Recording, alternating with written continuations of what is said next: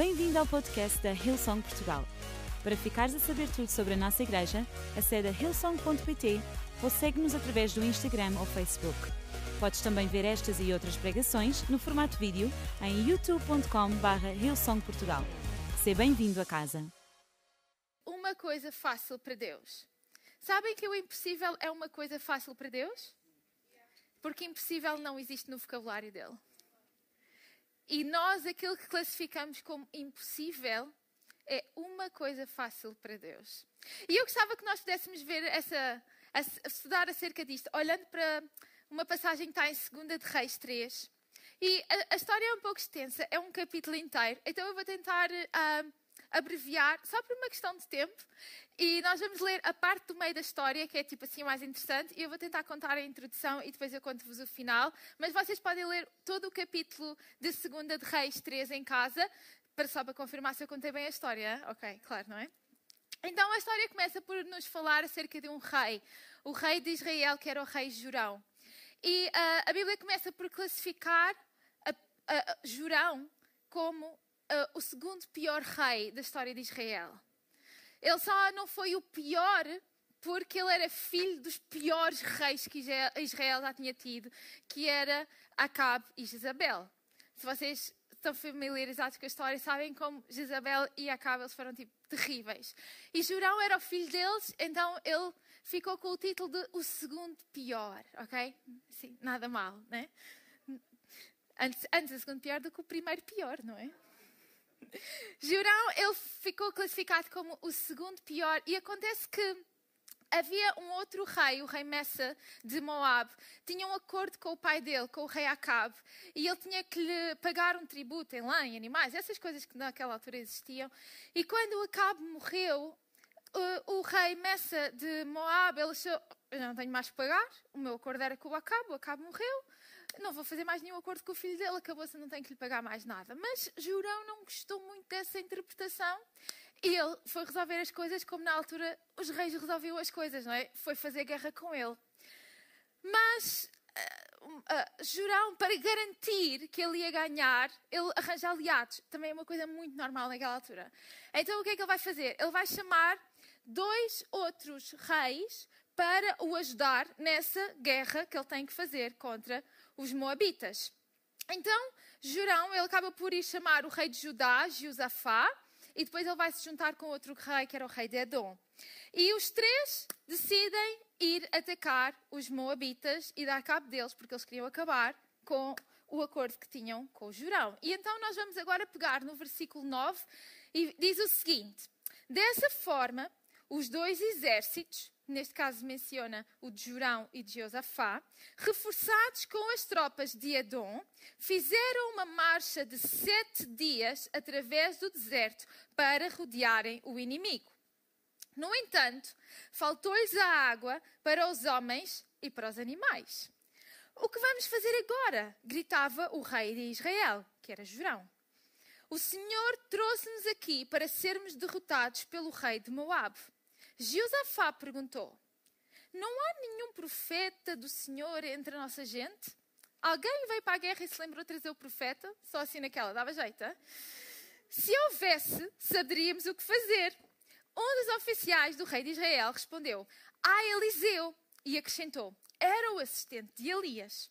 Josafá respondeu: É o homem de que precisamos. Ele fala a mensagem do Senhor. E os três reis de Israel, Judá e Edom foram consultar Eliseu. Não tenho nada a ver contigo, respondeu, disse Eliseu ao rei Jurão de Israel vai ter com os falsos profetas do teu pai e da tua mãe. Este era o motivo pelo qual Jurão era o segundo rei pior. Porque Acabe e Jezabel, eles tinham arranjado uma série de deuses e eles fizeram com que o povo deixasse de adorar o Deus verdadeiro para adorar os deuses que eles arranjaram. E Acabe, ele tinha tirado alguns daqueles deuses e por isso ele foi classificado só como o segundo pior, não como o primeiro pior, como os pais dele. E era isso que Eliseu lhe responde: Estás aflito? Vai falar lá com os deuses dos teus pais, ok? Esses a quem tu adoras. E, entretanto, perdi-me. Mas o rei respondeu: Não, porque foi o Senhor que nos enviou até aqui para sermos destruídos pelo rei de Moab. tão interessante. Não me lembro de ainda ter lido esta parte, mas é uma boa nota de Jurão, tentar pôr as culpas em Deus. Tão certo como vive o Senhor dos Exércitos, em cuja presença eu sirvo, que se não fosse pela presença do rei Josafá de Judá, não me incomodaria um bocadinho sequer, retorquiu Eliseu. Tragam-me então alguém que toca a harpa. Quando o músico começou a tocar, Eliseu recebeu a mensagem do Senhor. O Senhor ordena que façam covas em todo este vale seco. Não há de ver, nem, não hão de ver nem vento nem chuva, mas este vale encher-se-á de água e poderão saciar-se tanto os homens como os animais. Isto é só uma pequena amostra do que o Senhor pode fazer. Ele vos tornará vitoriosos sobre as tropas de Moab. Conquistarão o melhor das suas povoações, mesmo as que estão fortificadas, e encherão de pedras todos os campos bons. Esta história é engraçada porque ela dá aqui uma série de voltas. Não sei se vocês, da introdução e depois daquilo que nós lemos, eles estavam mega confiantes quando, sabem, quando saem para ir atacar Moab. E a confiança deles estava no simples facto de eles serem três reis contra um. E para eles estava ganho. Eles fazem planos, fazem planos de ir atacar através do, do uh, deserto de Adom, e para eles não havia nada que pudesse correr mal. Eram três contra um. O que é que aqui poderia virar-se contra eles? O único problema é que a confiança deles estava nos seus próprios planos.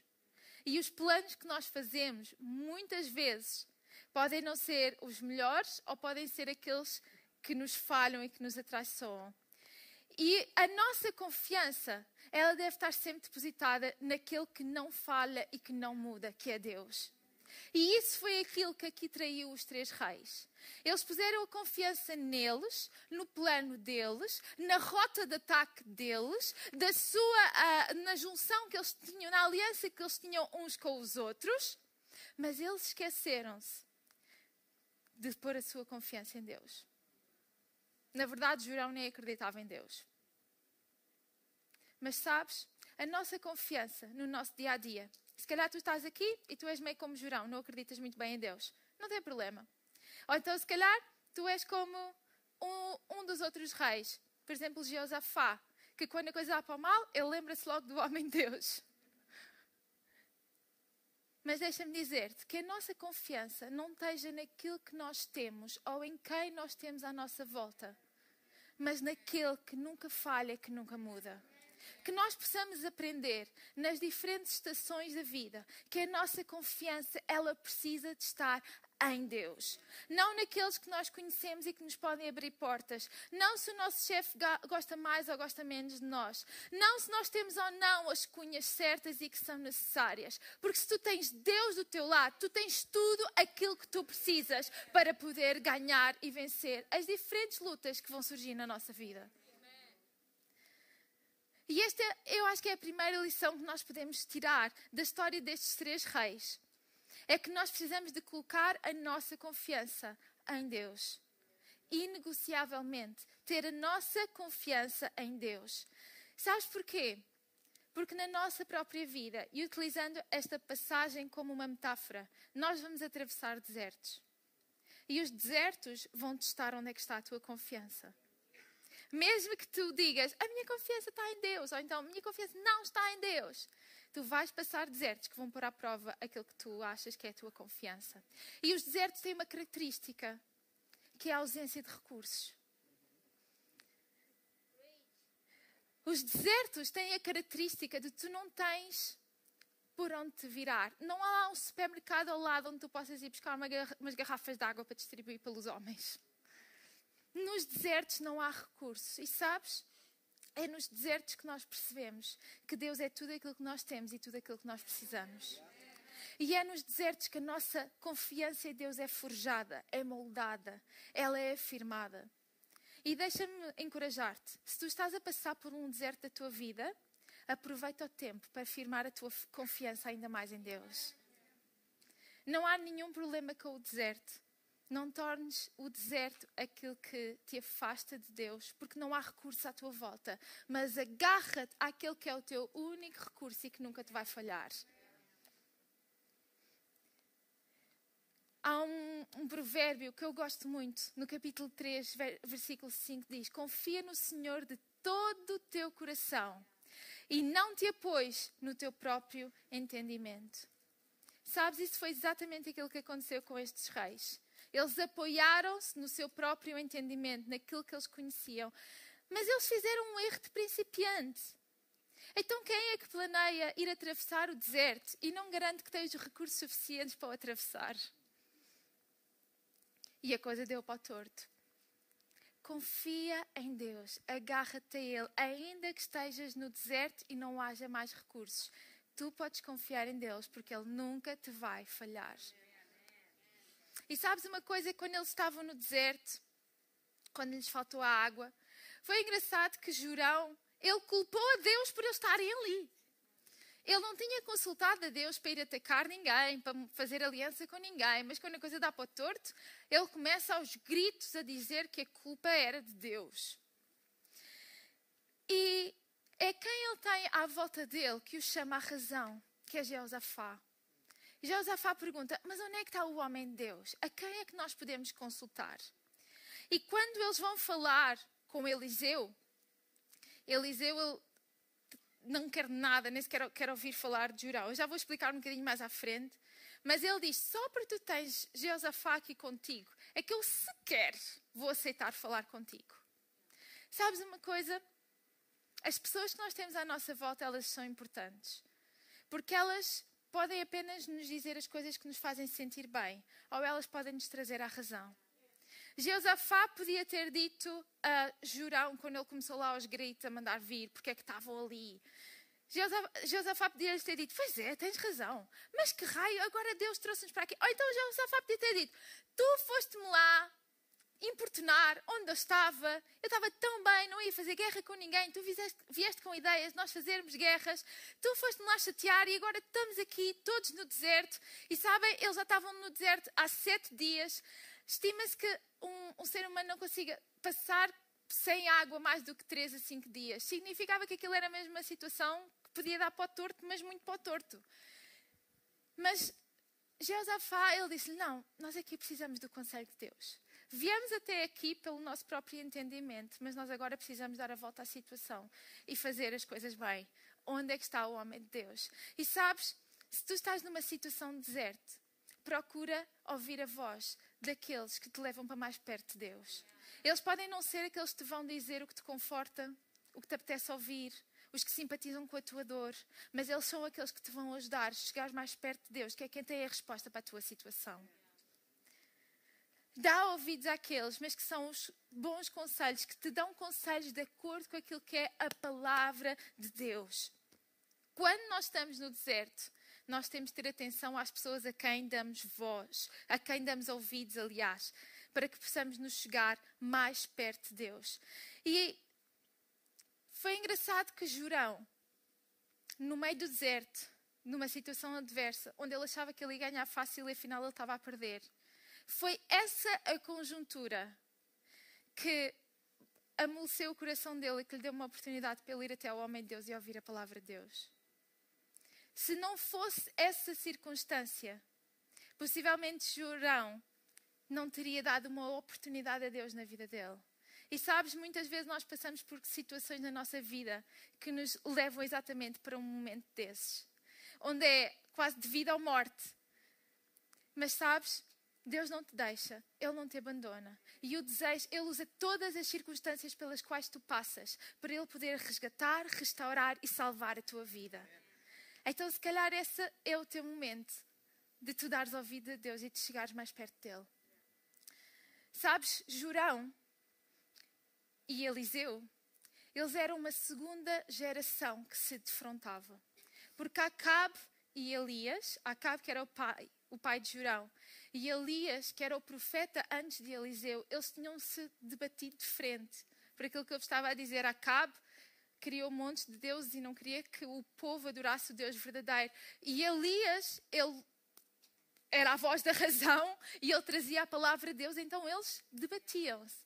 E sabes, Jurão e Eliseu estavam a ser a segunda geração e estavam a levar com os problemas que eram dos pais. De Deixa-me dizer-te uma coisa. Aproxima-te de Deus, confia nele e deixa um legado para a próxima geração que seja de fé e não de contenda. Deixa para os teus filhos um legado de fé, de amor, e não o legado do tio com quem tu não falavas e do primo que não se dava e dos outros que não.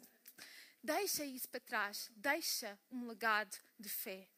Jurão e Eliseu estavam a levar com o legado que vinha de trás deles. Mas tu hoje podes deixar um legado diferente para os teus filhos. Tu podes deixar um legado diferente para aqueles que fazem parte do teu escritório. Não, tem que, não tens que alimentar a contenda, mas tu podes trazer fé, esperança, paz, reconciliação ao lugar onde tu estás. E sabes, a, a, a pessoa que facilita essa, essa, essa uh, reconciliação é exatamente um dos reis que tinha vindo para ajudar Jurão na guerra. E ele aqui é a chave para que Eliseu desse ouvidos a Jurão. E, ao, e Jurão, que está tipo, sem segundo recurso, não tem mais para onde se virar.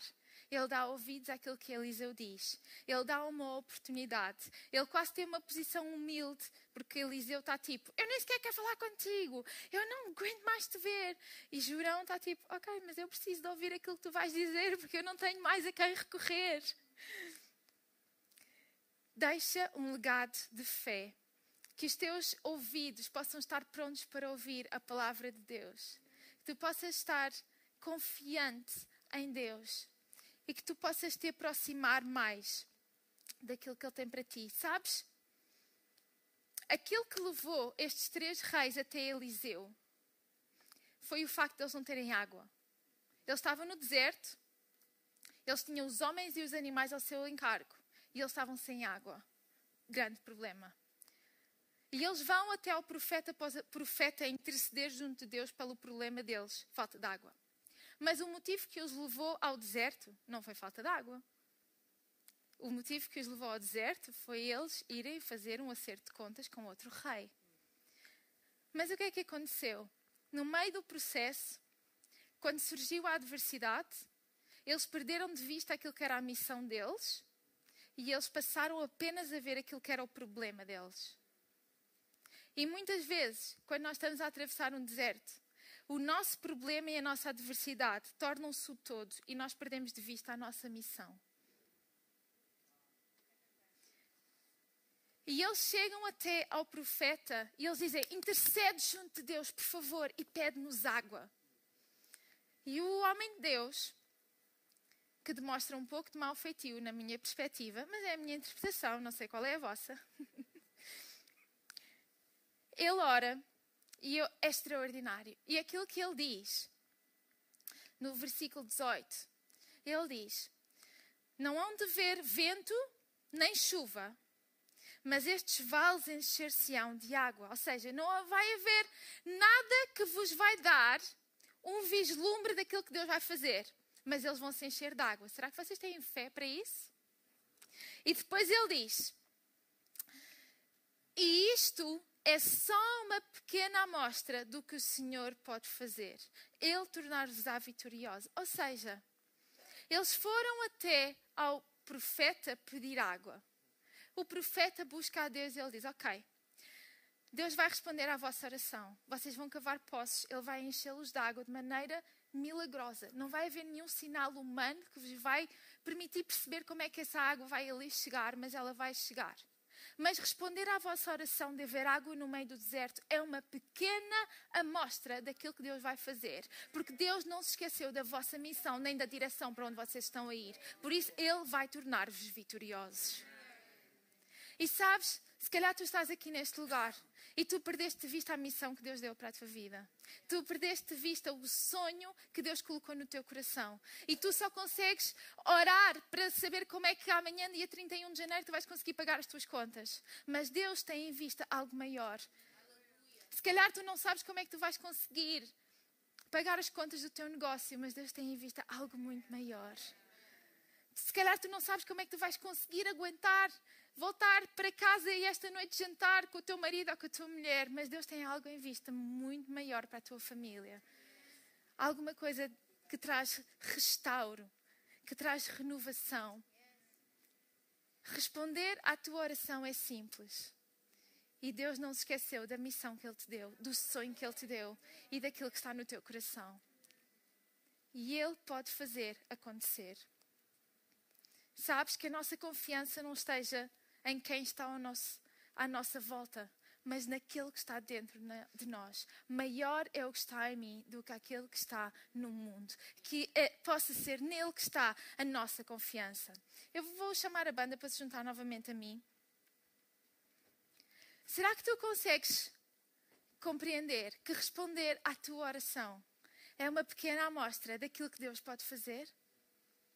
Será que nós conseguimos ter essa noção de que responder à nossa oração é uma pequena amostra? Porque muitas vezes o foco da nossa oração é apenas o problema, a falta ou a necessidade que nós temos hoje. Mas Deus, Ele não tem nenhum compromisso com os nossos problemas, Ele tem um compromisso com o nosso destino, com o nosso futuro. Que é muito melhor ou maior do que aquilo que nós podemos pensar, planear ou imaginar para nós próprios. Então a resposta que Deus traz à nossa vida é sempre extravagante em relação àquilo que nós estamos a orar. Mas se calhar nesta tarde tu estás aqui e tu dizes, Priscila, isso é tudo extraordinário. E eu gostava tanto que Deus pudesse responder à minha oração simples, entre aspas, como era a destes três reis só ter água. Deixa-me dizer-te, Deus é fiel. As suas promessas são sim e amém. Ele louva a tua oração e a seu tempo ele responde à tua oração. Não percas de vista o destino, o sonho, o propósito que ele plantou no teu coração. Porque ele é fiel para isso e muito mais. Responder à tua oração é apenas uma amostra daquilo que Deus pode fazer na tua vida. E é o início de uma jornada extraordinária. Sabes como é que eles ganharam a batalha? É incrível. Eles tiveram que cavar os poços. E eu acho que isso é. Eu não sei como é que vocês convencem homens no meio do deserto, cansados depois de sete dias terem andado, com sede, ainda a terem de cavar poços. Mas sabes? Faz aquilo que tu tens que fazer. Vem todos os domingos à igreja. Abre a palavra de Deus todos os dias na tua casa. Ora a Deus, porque isso é aquilo que ninguém pode fazer por ti. São os poços que ninguém pode cavar por ti. E à medida que tu crias espaço na tua vida, Deus vai preencher-te. Ele vai responder à tua oração. Ele vai te revelar a sua palavra. Tu podes estar cansado, tu podes sentir que já não tens mais nada para dar, Tu podes sentir que estás no limite, e eu acredito que era exatamente assim que aqueles homens se sentiam. Mas eles fizeram. Era a única coisa que eles tinham de solução. Porque uh, e se desse mal, e se desse certo? era tudo aquilo que eles tinham que fazer. E sabes? Aconteceu conforme o profeta disse. Aqueles poços que eles cavaram encheram-se de água. E os moabitas, na manhã seguinte, com o nascer do sol, eles não perceberam muito bem o que, é que estava a acontecer. Eles acharam que as águas eram sangue e que os três reis tinham virado uns contra os outros. E eles foram lá para conseguir tipo, acabar com eles e depois foram surpreendidos. E foi dessa maneira que Deus lhes deu a vitória. A resposta à oração deles foi um meio que Deus utilizou para lhes trazer a vitória. E sabes, todas as coisas pelas quais tu passas na tua vida, todas as circunstâncias, todas as adversidades daquilo que te acontece, coopera para o teu bem. Nada é desperdiçado no reino de Deus. Ele utiliza todas as tuas lutas. Agarra-te a Ele, porque Ele vai utilizá-las para te encaminhar em direção ao futuro extraordinário que Ele tem para ti. As tuas lutas e as tuas dificuldades não te desqualificam de tu poderes ver a tua oração respondida. Será que eu nesta tarde posso convidar-vos a ficarem em pé comigo?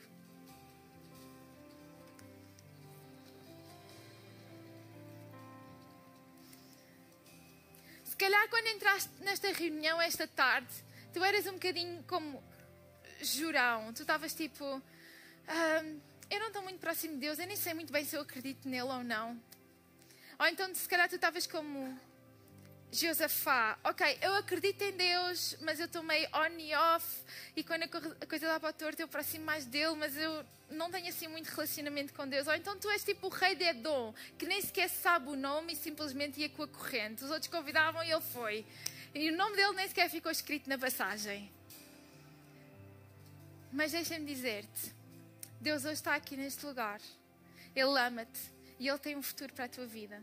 E assim, Assim como quando aqueles três reis lhe deram espaço na sua vida, ele revelou-se de maneira extraordinária. Ele também hoje quer revelar-se na tua vida. Em primeiro lugar, trazendo-te a salvação que há em Jesus Cristo, o Filho de Deus. E depois, e depois é uma aventura louca, mas extraordinária, porque o nosso Deus é maravilhoso. E não há nada melhor do que nós vivermos a nossa vida com Ele do nosso lado. Podemos passar por desertos, podemos ficar sem água, as coisas podem até não correr bem, mas se a nossa confiança está em Deus, nós sabemos que tudo vai ficar bem. E aquilo que eu esta tarde gostava de dar-te a oportunidade era tu fazeres a tua paz com Deus. Deus é por ti. Deus tem um plano e um propósito para a tua vida, independentemente da tua idade se és mais jovem ou mais avançado, não é tarde demais para tu esta tarde poderes fazer uma oração. Uma oração de salvação e tu veres a tua oração respondida. Pode ser uma oração que parece simples, mas ela muda a tua vida. Porque tu vais dizer: a partir de agora, Deus, eu não quero confiar mais em mim mesmo, eu não quero mais me apoiar no meu próprio entendimento ou conhecimento, mas eu quero confiar em Ti. E eu quero fazer de Jesus Cristo o centro da minha vida. E sabes? Ele vai estar ao teu lado. Ele ama-te. Em todas as circunstâncias pelas quais tu possas ter passado, Ele continua a sorrir para ti e continua a ter planos de bem e de futuro para a tua vida. E a Bíblia diz-nos que tu basta orares a fazer esta oração de reconciliação com Deus. E eu gostava de te guiar nesta oração, porque se calhar se é a primeira vez que tu vais falar com Deus, podes não saber muito bem o que dizer. E eu gostava de te guiar nessa oração. Então, nós vamos fazer o seguinte: Toda a gente com os olhos fechados, só para te dar privacidade, para ninguém se sentir coagido ou intimidado, ou quer que seja. Toda a gente com os seus olhos fechados, só eu vou ter os meus olhos abertos.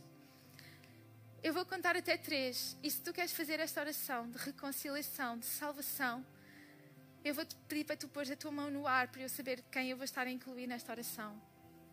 E se calhar vai ser a primeira vez que tu vais fazer esta oração para colocares a tua confiança em Deus e colocares Jesus Cristo no centro da tua vida. Ou então, há algum tempo na tua vida tu já fizeste esta oração, mas por forças das circunstâncias tu acabaste por seguir os teus próprios caminhos, as tuas próprias ideias. Mas hoje eu queria dar-te uma oportunidade de tu tornares este dia aquele dia em que tu voltas para os caminhos de Deus, onde tu voltas a colocar Jesus no centro da tua vida. Então eu queria que tu também pudesses levantar a tua mão para eu te incluir nesta oração. Um, Deus ama-te. E não há nada, não há nenhum deserto pelo qual tu estejas a passar que te possa desqualificar de poderes fazer a tua paz com Deus. Número dois, Jesus deu a sua vida para que tu hoje, aqui neste lugar, pudesses tomar esta decisão. Três, levanta a tua mão. Levanta a tua mão bem alto, só eu é que estou a ver. Levanta a tua mão, sem vergonha. A ver aqui as vossas mãos. Deus vos abençoe. Deus te abençoe. Deus te abençoe. Deus te abençoe. Deus te abençoe. Deus te abençoe. Deus te abençoe. Deus te abençoe. Sabes? Esta é a oração mais poderosa que tu podes fazer na tua vida, porque ela coloca-te nos braços do Pai. Então, enquanto igreja, nós vamos repetir esta oração todos juntos contigo. Vocês podem baixar os vossos braços e digam assim comigo: Jesus, eu hoje abro o meu coração para ti. A partir de hoje, eu recebo a salvação que há em ti. Obrigada porque tu me amas. Tu perdoas os meus erros e me dás uma nova vida. A partir de hoje, eu quero seguir-te todos os dias da minha vida. Em nome de Jesus eu oro. Amém. Igreja, podemos dar uma salva de palmas a todas estas pessoas que tomaram a decisão por Jesus esta tarde. Esperamos que a mensagem de hoje te tenha inspirado e encorajado. Se tomaste a decisão de seguir Jesus pela primeira vez, acede a hillsong.pt Jesus para dar o teu próximo passo. Lembramos que podes seguir-nos no Facebook e Instagram para saber tudo o que se passa na vida da nossa igreja. O melhor ainda está por vir.